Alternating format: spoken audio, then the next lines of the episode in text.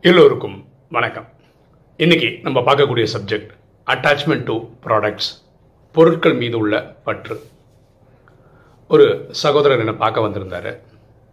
அவர் வந்து அவருடைய லைஃப்பில் இருக்கிற ப்ராப்ளம் பற்றி அட்ரஸ் பண்ணுறாரு அவர் வந்து ரெண்டாயிரத்தில் இன்ஜினியரிங் முடித்தார் அதுக்கப்புறம் பெரிய பெரிய கம்பெனியில் ஒர்க் பண்ணார். ஒரு ஒரு கம்பெனிலும் அஞ்சு வருஷம் ஆறு வருஷம் அந்த மாதிரி கணக்கில் ஒர்க் பண்ணிட்டுருந்தாரு. ஒரு காலத்தில் ஃபாரின்லலாம் ஒர்க் பண்ணியிருக்காரு. கை நிறைய சம்பாதிச்சிருக்காரு. நிறைய ரிட்டர்ன்ஸோடு இந்தியாவுக்கு வராரு. அதுக்கப்புறம் ஒரு பிஸ்னஸ் ஸ்டார்ட் பண்ணுறாரு அந்த பிஸ்னஸ்க்கு என்ன பண்ணுறாருன்னா மனைவிக்கு இவர் வாங்கி கொடுத்த நகையெல்லாம் இருக்கு இல்லையா? அந்த நகையாக வந்து ஒரு நாற்பது லட்ச ரூபாய்க்கு மேலே நகை இருக்குது அதை கொண்டு போய் பேங்க்கில் பிளட்ஜ் பண்ணி அதை வச்சு பிஸ்னஸ் ஸ்டார்ட் பண்ணுறாரு ஃபஸ்ட்டு ரெண்டு வருஷம் ரொம்ப டஃப்பாக இருந்தது லைஃபு மூணாவது வருஷம் நாலாவது வருஷம் கொஞ்சம் பெட்ரு இப்போ இன்றைக்கி நிலமையில் அவர் என்ன பண்ணுறாருன்னா அந்த நாற்பது லட்சம் ரூபா லோன் இது இருக்குல்ல கோல்டு இருக்கு இல்லையா அதுக்கு வெறும் இன்ட்ரெஸ்ட் மட்டுமே வருஷத்துக்கு ஒரு நாலு லட்ச ரூபா கட்டுறாரு. அப்படின்னா என்ன? இந்த கடந்த அஞ்சு வருஷத்தில் மட்டுமே ஒரு இருபது லட்ச ரூபா இன்ட்ரெஸ்ட் மட்டுமே பே பண்ணியிருக்கிறார். இந்த அப்படியே கடன் அந்த நாற்பது லட்சம் கோல்டு அப்படியே பேங்க்கில் இருக்குது இவர் இன்ட்ரெஸ்ட் மட்டும் தான் கட்ட முடியுது இப்போ இருக்கிற நிலைமைக்கு. இதுக்கு சொல்யூஷன் கேட்டு தான் நம்மக்கிட்ட வந்திருந்தார். அப்போ நான் சொன்னேன் உங்களுக்கு வேறு ஏதாவது பேங்க் லோனு அப்படி இல்லை தனிநபர்கிட்ட வாங்கின கடன் அந்த மாதிரிலாம் இருக்கான்னு கேட்டேன். அப்படிலாம் கிடையாது. எல்லாம் ஒய்ஃபோட கோல்டு தான் பேங்க்கில் இருக்குது இதுதான் கடனாக இருக்குது இது மாதத்துக்கு முப்பத்தஞ்சாயிரம் கணக்கில் வருஷத்துக்கு வந்து நாலு லட்சம் ரூபான்ற பேரில் நான் வந்து வெறும் இன்ட்ரெஸ்ட் மட்டும் கட்டிட்டு இருக்கேன் அஞ்சு வருஷமாக இது சால்வ் ஆனால் கொஞ்சம் நல்லாயிருக்கும் இதுக்கு எதாவது ஐடியா கொடுக்க முடியுமா? அப்படின்னு கேட்டார். அப்புறம் நான் யோசிச்சது எனக்கு தோணின என்ன பொருள்னா நீங்கள் வந்து இந்த கோல்டெல்லாம் அப்படியே கொடுத்துருங்க பேங்க்குக்கு அப்படியே விற்றுருங்க அப்போ நாற்பது லட்ச ரூபா கடனும் முடிஞ்சிடும் வருஷ வருஷம் உங்களுக்கு வந்து இப்போ இருக்கிற கெப்பாசிட்டிக்கு வந்து நாலு லட்ச ரூபாக்கு வந்து இது வாங்க முடியுது. இன்ட்ரெஸ்ட் மட்டும் கட்ட முடியுது இல்லை இப்போ வருஷத்துக்கு நீங்கள் வந்து என்ன பண்ணுங்கன்னா நாலு லட்சத்துக்கு கோல்டு வாங்கி கொடுத்துட்டே இருங்க. இனி ஒரு பத்து வருஷத்தில் என்ன ஆகிடும் நாற்பது லட்ச ரூபாக்குள்ள கோல்டு திருப்பி நீங்கள் வாங்கி கொடுத்துருப்பீங்க. இப்போ கடனே இல்லை. இல்லை நாற்பது லட்ச ரூபாக்குள்ள கோல்டு கணக்கெல்லாம் அப்படியே பேங்க்கில் செட்டில் பண்ணிட்டீங்கன்னு வச்சுக்கோங்க கடனே இல்லை. கடனே இல்லாத போது உங்களுக்கு ஒர்க் பண்ணுறதுக்கு ஊக்கம் முடிச்சாக்கம் ஜாஸ்தியாக இருக்கும். அப்போ வந்து நீங்கள் நிறைய சம்பாதிப்பீங்க.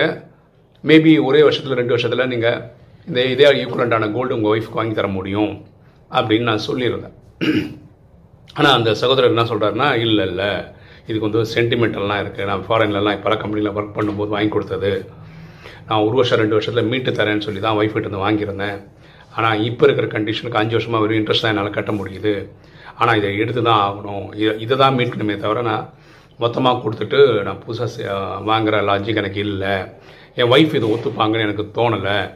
இப்படியெல்லாம் அவர் விளக்கம் கொடுத்தார். இதில் பாருங்களேன் இப்போவே அஞ்சு வருஷத்தில் ஒரு இருபது லட்சம் கட்டியிருக்காரு. இனி ஒரு அஞ்சு லட்சமும் இதே மாதிரி போகுதுன்னு வச்சுக்கோங்களேன் டஃப்பாக போகுதுன்னு வச்சுக்கோங்களேன்.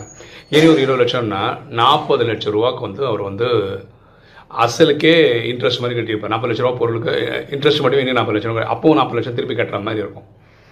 அன்றைக்கி அவர் யோசிக்கலாம் ஐயோ அன்றைக்கே கொடுத்துட்டு இருந்தா பிரச்சனை சால்வ் ஆகிருக்குமே நமக்கு தோணலாம். இப்போ அவரோட சொல்லு அவர் எதுக்கு வந்தாருன்னா நம்மகிட்ட ஒரு ஐடியா கேட்பாரு அந்த ஐடியா எக்ஸ்பிளைன் பண்ணால் இந்த ஒரு வருஷத்துக்குள்ளேயே நாற்பது லட்சத்துக்கு மேலே சம்பாதிச்சு அந்த கடன்லாம் அடைக்கணும் அப்படின்னு நினச்சி தான் அவர் வந்திருக்கிறார். அப்போ நான் அவர் சொன்னேன் நீங்கள் ராஜயோகம் கற்றுக்கங்க பரமாத்மா கிட்ட பேசுங்க. பரமாத்மா கிட்ட பிஸ்னஸ் ஐடியா சொல்யூஷன்லாம் கேளுங்க. இப்போ பரவாயில்ல கடந்த மூணு வருஷமாக நல்லா இருக்காரு. ஒரு நாலு லட்ச ரூபா இன்ட்ரெஸ்ட் மட்டுமே கட்டுற அளவுக்கு இப்போது பொருளாதார நிலைமையில இருக்குது ஆனால் அந்த அசல் ஜாஸ்தியாக வந்தால் தானே அவருக்கு வந்து அதை மீட்க முடியும். அதுக்காக நீங்கள் ராஜயோகம் கற்றுக்கங்க அப்படின்னு நான் சொல்லியிருக்கேன். இப்போது பொதுவாக நம்ம எல்லாமே கற்றுக்குது பாருங்களேன் நான் என் வாழ்க்கையில் அஞ்சு கார் வச்சுருந்தேன். லாக் ஆகும்போது எல்லாத்தையும் கொடுத்துட்டேன். கொடுத்த உடனே என்னாச்சுன்னா அந்த ப்ரெஷர் நம்மளை விட்டு போதும் இப்போது இருக்கிற நிலைமைக்கு வந்து எனக்கு காரே தேவையில்லை. ஏதாவது தேவையா எங்கேயா வெளியே போனால் ஊபரோ ஓலாவோ புக் பண்ணிட்டு நான் போகலாம். ஒவ்வொரு டைம் ஒரு ஒரு கார் வரும் இல்லை ஒவ்வொரு ஆட்டோ வரும். வேறு வேறு வண்டியில் நம்மளால் போயிட்டு வர முடியுது. ஓகேவா இந்த பொருளோட அட்டாச்மெண்ட்டை வந்து விடுறது வந்து நமக்கு ரொம்ப நல்லது. இதை நான் ராஜயோகம் வந்ததுக்கப்புறம் கற்றுக்கிட்டேன் இந்த சகோதரர் வந்து இனி வரக்கூடிய நாட்களில் கற்றுப்பார் இப்போ இல்லை பரமாத்மா கனெக்ட் பண்ணி அவர் அப்படி ஒரு பிஸ்னஸ் பண்ணி ஒரே வருஷத்தில் அதை எடுத்துட்டாருன்னு வச்சுக்கோங்களேன் ரொம்ப சந்தோஷம். இதுதான் நான் அவருக்கு கொடுத்த சொல்யூஷன் ஒன்று கடனை கோல்டை விற்றுருங்க கடனை அடைச்சிருங்க. இல்லை இப்போ பரமாத்மா கனெக்ட் பண்ணி நீங்கள் ஒரு வருஷத்துக்குள்ளே எடுக்கிற மாதிரி ஐடியா கேளுங்க அதுக்கேற்ற மாதிரி ஒர்க் பண்ணுங்கள் வெற்றியாக வாங்க அப்படின்னு சொல்லியிருக்கேன். இப்போ வீடியோ பார்க்குற நீங்கள் அவருக்கு என்ன சஜஷன் கொடுப்பீங்க? ஏன்னா நிறைய சஜஷன்ஸ் இருக்கலாம். எனக்கு தெரிஞ்ச ரெண்டு சஜஷன் அப்போ சொன்னேன். உங்கள் சஜஷன் பெட்டராக இருந்துன்னு வச்சுக்கலாம் அதையும் நான் அவருக்கு சொல்கிறதுக்கு யூஸ்ஃபுல்லாக இருக்கும். அதனால் நீங்கள் அதை கமெண்ட் செக்ஷனில் போட்டிங்கன்னா நல்லாயிருக்கும் ஓகே இன்றைக்கி வீடியோ உங்களுக்கு பிடிச்சிருக்கும்னு நினைக்கிறேன். பிடிச்சா லைக் பண்ணுங்கள் சப்ஸ்கிரைப் பண்ணுங்கள் ஃப்ரெண்ட்ஸ் சொல்லுங்கள் ஷேர் பண்ணுங்கள் கமெண்ட்ஸ் போடுங்க. தேங்க்யூ